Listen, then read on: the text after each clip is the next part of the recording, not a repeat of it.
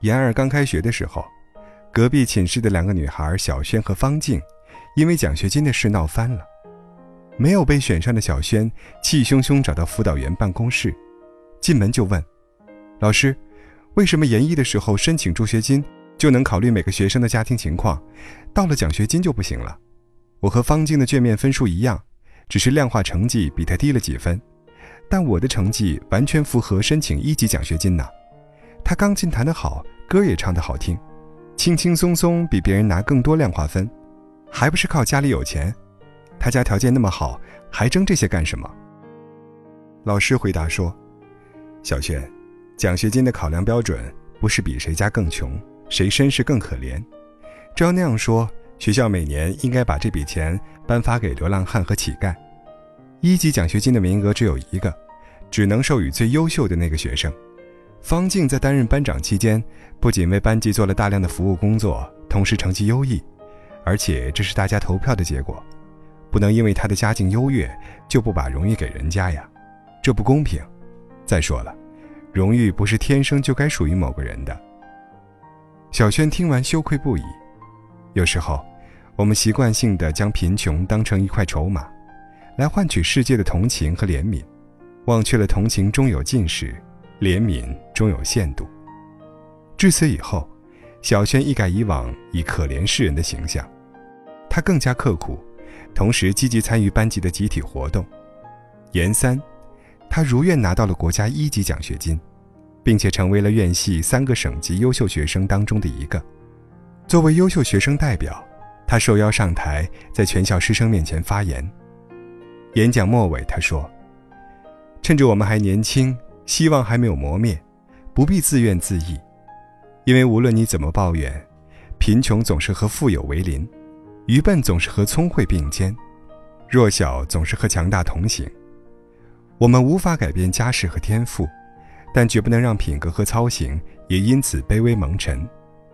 请相信，贫穷只是一个过程，而远非结果。尽管这个过程可能甚为漫长，但漫漫旅途，寒冬过后。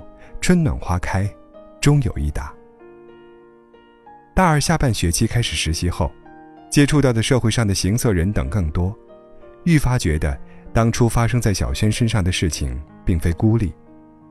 我所在的单位有个女孩，每次月初发工资、月中购物、月底银行卡余额通知，她都要大肆哭穷一番，大家就给她取了个外号叫“小穷姑娘”。有天。他私下在群里说：“我觉得主管总是针对我，就连组长都看我不顺眼。这些人，难道没看见我才是每天工作最累的那个人？好不好？天天加班，还总挑我的刺儿。”那段时间，公司选拔了一批年轻员工去对外经贸大学深造进修，他在的市场部是重点选拔范围，但是名额里面却并没有他。加上月初的选题会上。他的 PPT 中多处数字纰漏，被领导狠狠批评了一通。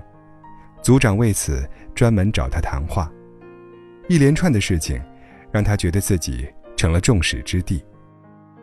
那天中午午休，他照例一边吃零食一边刷娱乐新闻。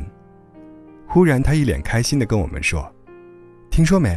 这批离岗去进修的人只能领百分之四十的工资补助，大学四年还不学呢，短短一年能学到什么？”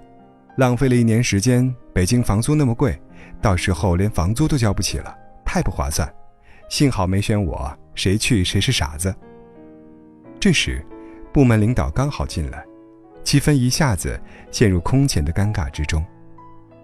领导劈头盖脸就是一顿训斥：“你刚来面试的时候，听到部门有外贸业务，嚷着要学好口语，这一年多过去了，你口语学得怎么样？”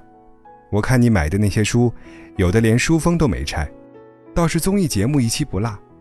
要不是你一边看娱乐视频一边做 PPT，选题会上能犯错吗？别光埋怨加班，你怎么不想想，要是你工作的时候多用点心思，不拖拖拉拉，那点工作别人都能完成，怎么你就不行呢？我之前给你们市场部报了一套六千多的精品课，后台唯独你没点开学习过一节课。倒是视频网站充会员的时候积极得很，老是哭穷，老是抱怨，怎么不想想你的工资为什么是部门最低的？为什么这次选拔人才没有你呢？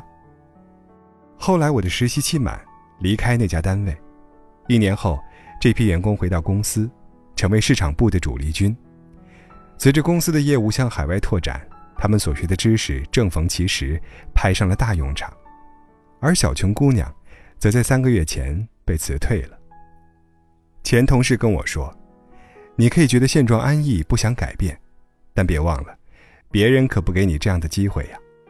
丛林法则，群狼环伺。”最可怕的，就是在该奋斗的年纪，选择了贪图安逸和不思进取，一面喊穷哭穷，一面又心安理得。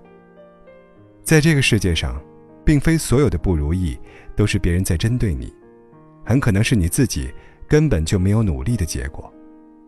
与其整天抱怨和激愤，不如反问一句：难道不是到了做出改变的时候了吗？而不是碎碎念：为什么穷的人是我？我不相信有谁愿意给自己贴上一个穷的标签。《诗经·大雅》中有云：“民亦劳止，气可小康，惠此中国，以随四方。”可见勤劳致富自古就是一桩美德。以穷自居而不图改变者，简直是对自己的犯罪。一次，我去采访一个电影导演，他讲述了自己刚来北京当北漂的故事。那时他兜里只有三十七块五毛钱，后来打工开公司，跟人合作第一部电影，中途遭遇投资方撤资，合伙人跑路，留下了一个空壳公司和一屁股债务。他说：“想躲出去，想跟制作公司的人解释，想把真相公诸于世，但有用吗？那些痛苦依旧加注在你身上，你躲不掉的。”后来我告诉自己。千万不要理所应当的把这些原因都推到一边，你必须去解决他们。穷不怕呀，我还能比刚来北京的时候还穷吗？可怕的是别人把你害得很惨，你还想当然扮演受害者的角色，觉得成为一个失败者是天经地义的事情。那么多人在挣扎中突围，在低谷中攀登，在险路上通关，都不曾言弃。你凭什么心安理得的活成一个穷人呢？实习前，导师把我们八个他带的研究生叫到跟前，在那番殷殷嘱咐中，有一句话我记得尤其清楚。他说：“古人讲安贫乐道，但古人却从来没说过安穷乐道。扶贫有国家，想不穷得靠自己。”微言大义，深以为然。你想成为一个作家，但你从来不敢去出版社拜访编辑，听听他们的建议和批评，反复沉浸在自己的梦幻里，却说别人不识金山之玉。你有一个宏大的计划，但你却从来不去把它付诸实践，却说怀才不遇，处处受到恶意排挤。你不甘心穷到吃土，但你却从未尝试着做出改变，反而心安理得，得过且过。磨日子。曾几何时，你也曾厌恶那样的自己，厌恶在本该拼命的岁月，却懒出一副理所当然，穷出一副理直气壮的样子。明明自责、不安、惶恐、焦虑，同时又心存侥幸，畏首畏尾，贪图当下的安稳，害怕一举一动都会带来麻烦，又担心岌岌可危的结果提前到来时变得一无所有。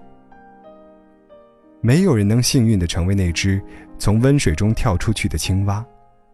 其实你根本无需做出什么惊天动地的改变，只是趁着我们还有激情与梦想，趁着我们还年轻而飞扬，跳出温水，跳出舒适区，去做些什么。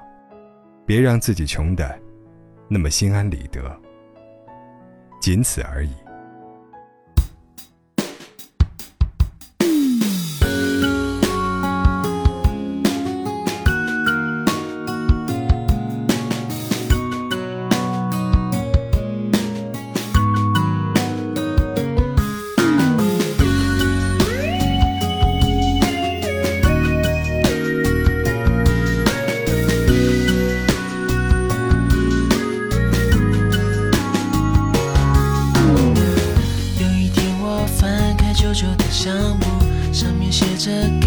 亲爱的宝物里面有我穿幼稚园的制服还有一张是我妈妈的笑容。突然发现时间变得很仓促爸爸妈妈变得互相不认输我放下香簿，头靠着窗户看着天空视线变模糊。童年糖果罐头快来抱抱幸的气球